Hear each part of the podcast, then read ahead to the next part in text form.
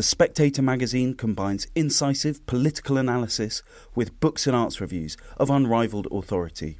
Subscribe today for just £12 and receive a 12 week subscription in print and online, plus a £20 Amazon gift voucher, absolutely free.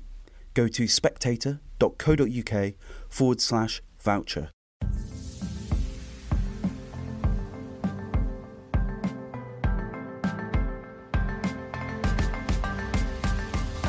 Hello and welcome to Chinese Whispers with me, Cindy Yu. Every episode, I'll be talking to journalists, experts, and long-time China watchers about the latest in Chinese politics, society, and more. There'll be a smattering of history to catch you up on the background knowledge and some context as well. How do the Chinese see these issues? As you can imagine, the Cultural Revolution is not an easy topic to talk about inside China, and even less so to teach about it. Professor Sun Peidong was one of the few academics in the country who were able to teach the subject through her work at Fudan University in Shanghai, a very high ranking academic institution. But on this episode, I speak to Professor Sun about her exile from China, not that she would necessarily call it as such, but it is essentially what's happened to her. Since 2016, she has been the victim of increasing scrutiny on her curriculum, having her journal articles being rejected from Chinese language journals. Increasingly, she had to publish in foreign languages, and eventually, her students turned on her, reporting her to the university in pretty ironically Cultural Revolution ways. This is my conversation with Professor Sun that we recorded early in the year. At her request, I held off on the interview until today because she has now safely landed in America, where she will take up a new post at Cornell University, continuing to teach Chinese history. In this frank discussion, I talked to Professor Sun about academic freedom and diversity of thought on Chinese campuses. I talk about what it was like to shed light on the realities of the Cultural Revolution to students who had never heard that side before, and I talked to her about her last few years in China and asked her whether or not she's ever going to go back.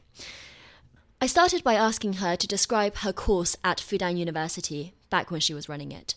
So my uh, previous teaching at Fudan covered modern and contemporary Chinese history, including two undergraduate courses on historical sociology and Chinese society under Mao, and two graduate courses on history of the CCP, that means the Chinese Communist Party, and modern and contemporary Chinese history in the history department.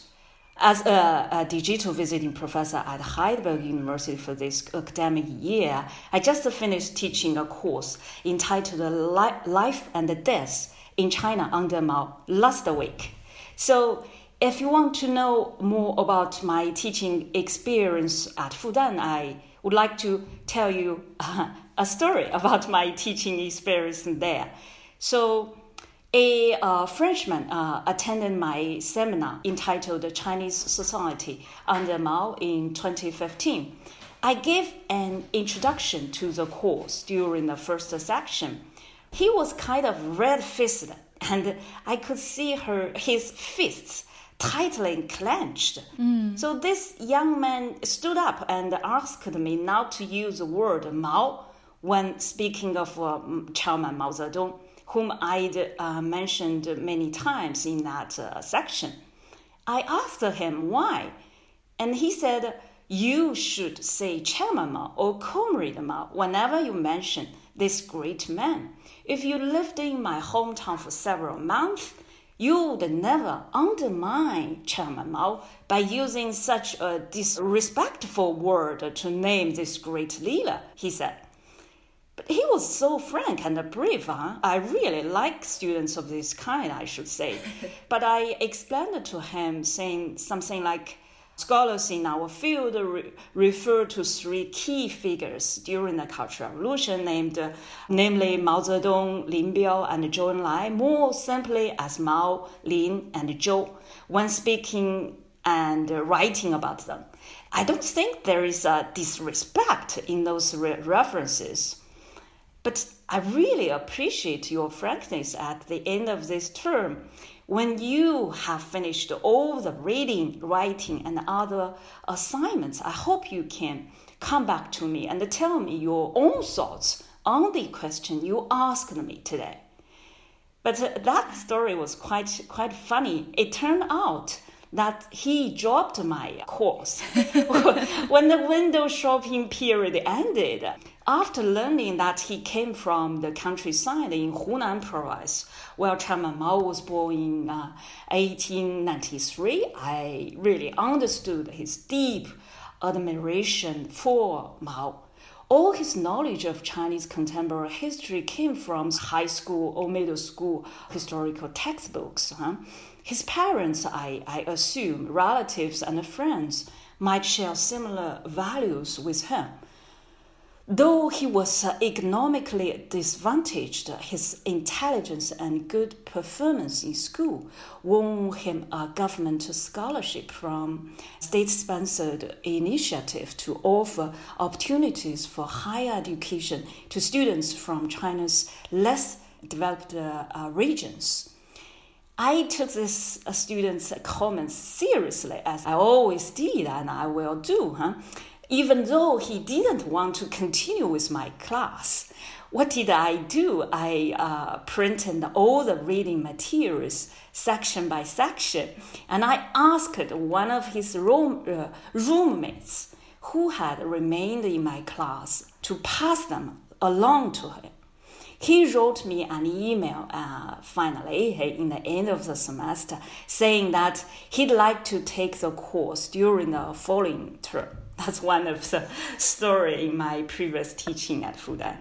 Do you think that his respect, love for Mao Zedong was representative of the students that you had, or was he at one extreme of things because of where he had grown up? I guess that's one kind of thoughts which you can find in that generation, I mean, the young generation, compared to uh, this uh, young uh, Frenchman.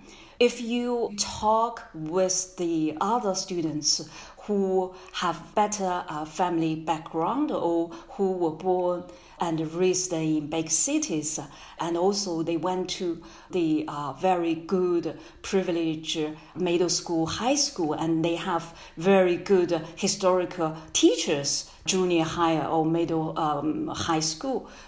That gives you different uh, uh, impressions. At that time, before the uh, college, they already have uh, substantial historical knowledge based on their learning during the high school. I mean, that's a different uh, story. Yes.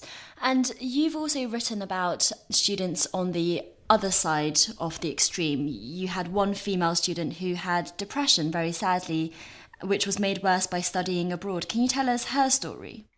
Oh, yes, that's um, another story. Uh, basically, she was born and raised in Guangzhou and uh, has a very uh, good family background. But uh, her parents were students during the 1989 uh, pro democratic protest in Tiananmen Square. So her parents have very terrible memories about contemporary Chinese history and which have tremendous uh, influence on her life choice, even the uh, discipline program. I mean, when she entered in Fudan University, her parents asked her not to do any research or learning on the humanities or social science. But finally, she chose to involved in the history program, which was already against uh, her parents' willing. Actually, were they they were scared? So they were scared because of their experience at Tiananmen Square about what happens when you go close to that line. I guess their parents all had a, vivid memory on what had happened uh, on during their, uh, you know, college years.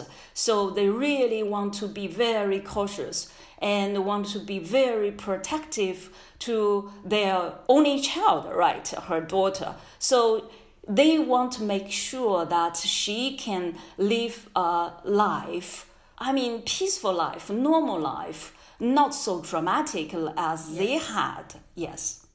And what happened after she took that course at Fudan University? Yes, she uh, actually she took the two uh, courses from uh, with me, and she was so passionate on the new materials, uh, reading materials we used in class, and he she was so done active in debates and uh, you know discussions in class and after class, and she really read a lot about the the stories and the history out of class. Whenever she uh, came to me and asked me to give her uh, additional reading list, I always be help uh, be ready to, to, to give one or two new published books.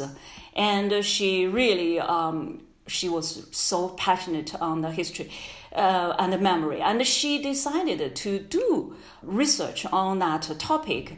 She's an excellent student, and she got an opportunity to go abroad and study, I guess, one year in Western universities. Well, she learned much more. Huh?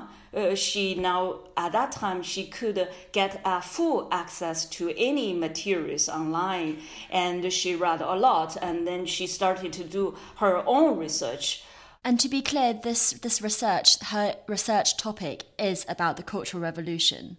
And she could have access to things she couldn't have access to in the West before when she was in China. Exactly, and uh, I guess she just uh, she was so passionate, and she read, she wrote day and night, and uh, to some degree, and she was so sad, and so she was so depressed, and uh, because of what she was studying. Yes. So it really affected her to know that about the Cultural Revolution. Yes, yes. You know those unsanitized version. Exactly the dark side. I know. I I guess for a young uh, soul, and I just think she was not ready to embrace that period of uh, history and memories. And also, she did some interviews. Those interviews, the the life stories of those interviewees, also. Uh, I guess, had impact on her. And what is she doing now? Her other uh, classmates and also uh, me, I'm, we are just following up and checked on her frequently. Uh, she's also she's very brave, and she she chose to to have a gap year, and then she wrote a memoir uh, and story. She's a very excellent. I, I mean, she's a very good uh, storyteller, and uh, you know, through writing the novel, and she basically she she's now she's quite good and she has already applied the uh, a master degree or program in another very good uh, Western university. She will go so she doesn't want to stay in China to do her work. I guess if she wants to continue to do the research on that topic, uh, that will be a better choice for her to leave. Yes. Well, we'll come on to that choice that you made similarly a bit later in the podcast. For now, did you have a similar experience uh, uh when you were studying? Because you spent quite a long time studying in France as a young woman. Yeah. What was that like? Did you also, like your student, look for things that you couldn't get access to in China, and what impact did that have on you? That's for sure. Yes, um, I still remember similar thing. You know, the first time when I arrived in France, that was 2001. I was a graduate student, um, majored in uh, French literature. I was so shocked, actually. I have to admit because at that time, I for the first time I saw some videos and I saw some you know uh, research papers about the um, contemporary China history that I have never heard, and my uh, professors teaching my teachers, you know, both in high school and in college, I have never been taught that, and mm. I have never spoke that part part of history with anyone. So when I first time, you know, when I saw those resources, I was totally shocked. I thought at that time immediately I realized, you know, there's uh, so many uh, narratives about the same uh, historical event. At that moment, I realized that I, if I really interested in something, I have to try uh, very hard to dig deep enough to find multi uh, uh, you know resources not to rely on only one resources especially some kind of official official narratives on the Cultural Revolution, the party itself has recognized that it was a mistake. Maybe you will correct me on that. After Mao passed away in 1976 and ended the Cultural Revolution, the so called Gang of Four were put in front of show trials, and the party seems to have a relatively straightforward narrative for it in the years since because they just say the Gang of Four was the problem, it wasn't Chairman Mao that was the problem. And that, you know, given that the Gang of Four were all punished afterwards, seems to solve the problem pretty neatly. But I wondered if you can, you know, what, what you think about this, which is that I'm reading this book at the moment about uh, called the Three Body Problem, Santi Wenti. In there, there's a there's a really vivid description of a struggle session from the Cultural Revolution. One of the main characters, her father, you know, was a professor of physics, and because he had taught Einstein's theory of relativity, the Red Guards had rounded him up because Einstein was seen as anti revolutionary. He'd gone to America to help build a nuclear bomb and all of this, and beaten the professor to death. All of this was described, obviously it's fiction, but all of it was described in vivid detail in one of the most popular sci fi books in China that is now being made into a Netflix series. So does has China moved on essentially? It's okay to talk about the Cultural Revolution in a way that maybe it's not okay to talk about Tiananmen Square. I think we, our nation, uh, hasn't um, moved out of that tragedy. Very sadly and very unfortunately, we all have to survive or live by carrying on our historical burdens, right? I guess those moments are terrible moments, like the Tiananmen pro democratic uh, protest uh, movement or and the Cultural Revolution, Great Famine, uh, anti three, anti five, anti or the anti rightist movement, all those things, they have been part of our national history, and they have already had a tremendously terrible memoirs in our generation's memories that have been part of our nation. So you, if you forbidden people or professors or students, young generation, to have opportunity to fully discover the history, the dark side, of the history and fully debate on what had happened during that terrible moment. And if you couldn't allow people, professors and students, to discuss what we could have done at that moment, the party, all the state, all the people, all the intellectuals, leaders, how can you imagine that our nation can move on? How can you imagine that our nation can have a better opportunity in developing its economic, social, you know, at many levels? That's just uh, impossible, right? It's just that you have you a body had a cancer, and you you said, oh no, that's not a cancer. That's just that you have a problem with your digestive uh, system. You lied to yourself. You lied to your body. And the body will make its own choice. That means over one night, the body would die without your recognition, right? Mm. So that that's definitely not what we want to see, right? Look at China. Now we have a huge impact. The whole society. If we cannot handle, deal with well our own social problems, what kind of impact will be lead to the whole humankind? We have 1.4 billion people in this earth, right? Even it's Uh, maybe it's not so many like 1.4 billion, but still we are we are a nation with large population, right? Yes. Do you think that China ever recognized the cancer of the Cultural Revolution? I'm not optimist at this point.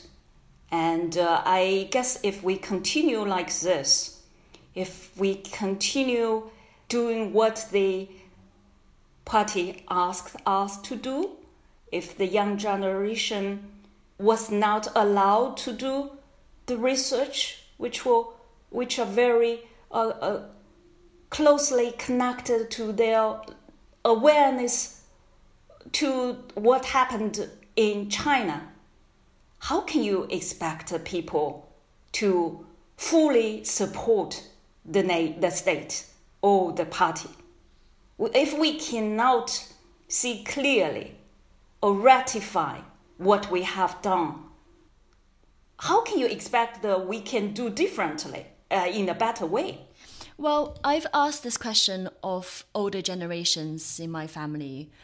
My grandma, for example, who was a victim of the Cultural Revolution and, in fact, can never remember my mum's actual birthday because she had such a terrible time at the hands of the Red Guards during the time of my mother's birth. But the way she says it is, and, and this is a phrase that everyone uses, 疯狂年代, the crazy years, the crazy era. And for her and for many other Chinese people, it seems that was an exceptional time and that will never repeat itself. And that's why we don't need to be worried about it. We don't need to talk about it, at least in a way that has ramifications, because China is so different now. What, what do you say to that perspective? I don't agree with that. You just like you, you have a, you know, you, you, you have a daughter and she has some kind of problems because, you know, in for example, uh, the way she interacted with others, her, her, uh, classmates, for example, if you see that, if you you cannot, you avoid to tell her what she has done, maybe it's not so appropriately, uh, and what kind of options she could choose, and then the problem will still will be still there, right? I think it's the similar uh, theory, similar logic for one nation to look back uh, its history. If people say that, I would think uh, uh, that would be too naive. Because when you see uh, the party is no longer that one, of course it's no longer uh, than that one. But you have to look at the uh, nature of the party or the nature of the history, right? And you have to, you know, don't buy people who say this or that. Don't buy so easily any of narratives, but look at what one organization or institution what they have done, right? I guess that will be more convincing uh, uh, for people who believe or who choose to believe or choose not to believe, right? And you clearly loved your job teaching at Fudan. You, you have these students who you, you kept in touch with. Can you talk a little bit about why you've left? Because now you're talking to me from Paris, where you've been for a year now. Many things happened in the last few years. Um, long story to be short. I guess publications and teaching, that's the two things I can, I, I really hold very dearly. Um, uh, but I could no longer publish my research in Chinese mainland after two invited articles were rejected during the final process of proofreading in uh, 2015. The chief editors indirectly admitted to one of our common friends that their superiors intervened in the final stage of the publication. This is why all my publications after 2015 have been written in English, French, and traditional Chinese. I can give you another example. In August 2017, Cambridge University Press combined with a Chinese order to block access to 315 uh, politically sensitive articles published in its journal, the China Quarterly.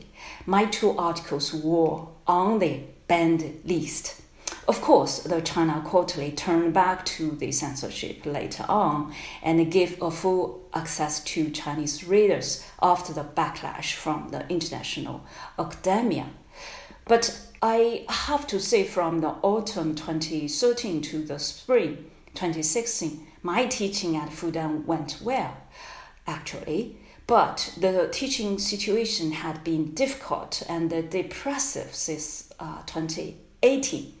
Fudan was the only university in mainland China that still offered courses about China's Cultural Revolution before 2020. As the last professor in all Chinese universities in the mainland who taught the history of the Cultural Revolution, I could no longer teach in a normal way since 2019. Why 2019? Because after being a a visiting scholar at Harvard and Stanford from 2016 to 2018. I returned back to Fudan in September 2018. My teaching had been very heartbroken since then. Uh, you know the uh, uh, 信息源, that means the informants, huh, abounded in my classes. Big characters, posters, 大字报, decor, uh, decorated my office door these are students. Yes, by uh, one of uh, one of students. I endured uh, personal attacks such as name calling, vicious curse, and a death threat to myself and my family members on Chinese social media Weibo. And um, of course, I uh, also received uh, spot checks on my courses from inspectors at all levels of university. I was formally requested both by the party secretary and the dean of the history department that I must rectify my courses to eliminate the bad influences, so called, because a few students or student informants sent secret reports both to the history department and the provost office saying that I incited one of the female students to support the state. How ridiculous, huh? That student was very active in my course, and I have never knew her, you know, because I spent two years in the US and she and she was in my class. She was so active and she really asked the very good questions. And one time she she was so interested in one question and i have a book which is newly published highly related to the question she was so interested in. And i just gave her the book. And then students thought that was uh, evidence that i uh, support her was your book published in Chinese already? Yes. So you just gave her a book that had already been published. Yes, and uh, she, you know, she was, uh, she just, uh, uh I guess, I saw she published, uh, she sent a post saying, "Oh, I received a book from Professor Sun," and then her uh, classmates saw that and then that that book became uh, an evidence that I support her for some wrongdoings, you know, those kind of thing. But but however, I mean, I totally understand the party secretary's endeavors on, on me over years as I as a so-called troublemaker. I mean myself. I have to admit that I wasted her time a lot, really a lot, in maintaining ideological purity, preventing the uh, dissemination of Western concepts of human rights and free speech, and uh, ensuring the faculty remain loyal, loyal to the party if you're interested or our our listener uh, are interested in maybe you, guys can find one essay uh, titled Love and Passion Teaching the PRC History in China Today, which was published in PRC Historical Review in uh, August 2019. In brief, If I use one word to say, it will be the situation violated principles I hold very dearly about doing what's right and truthful and honest. Doing research and teaching in China was great in many, for me in many ways. But there is a sophisticated game and its rules out there. I really don't like them, so for people who set up those rules, I would like to say, please enjoy. I quit and I retreat. As many people will say, 这盛世如你所愿. This is a beautiful new world, as you wish. That's all. Well, I think it's the loss of your students and many students in China that other academics like you can't continue to do what you want to in, in the country. Were you surprised at that happening to you? Because as a scholar of the Cultural Revolution.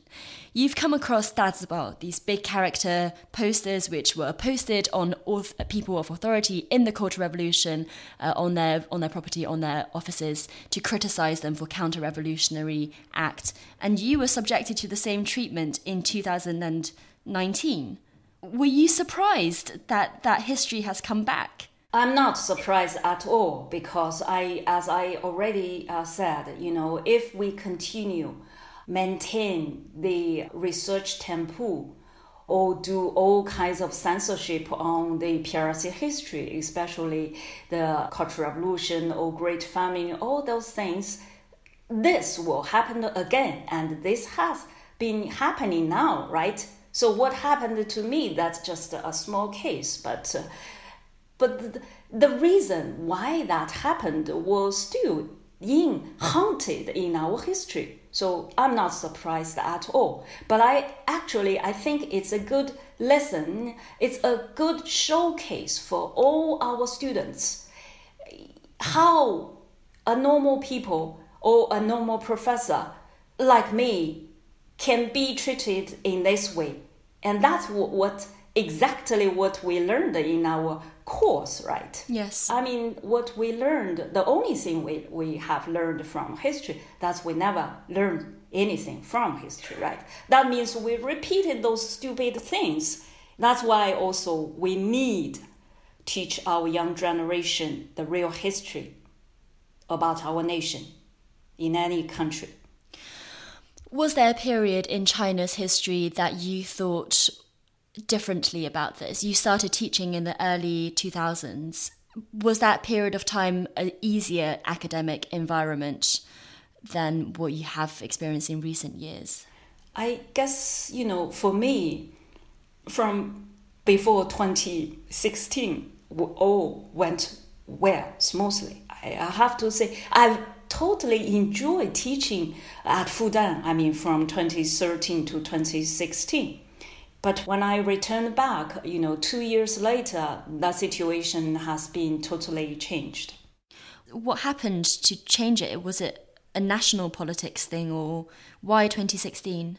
I guess you know Fudan is, uh, is just part of the whole country, right? So that's totally normal. I what I found or what I experienced at Fudan could be happening in any uh, Chinese university. The only thing is they didn't teach or they couldn't teach the history of Chinese Cultural Revolution. I have a colleague, uh, Professor Tang Shaojie, uh, he taught the history of Cultural Revolution at Tsinghua University. But uh, I guess in 2015, he was, his course was removed from the curriculum. Yes.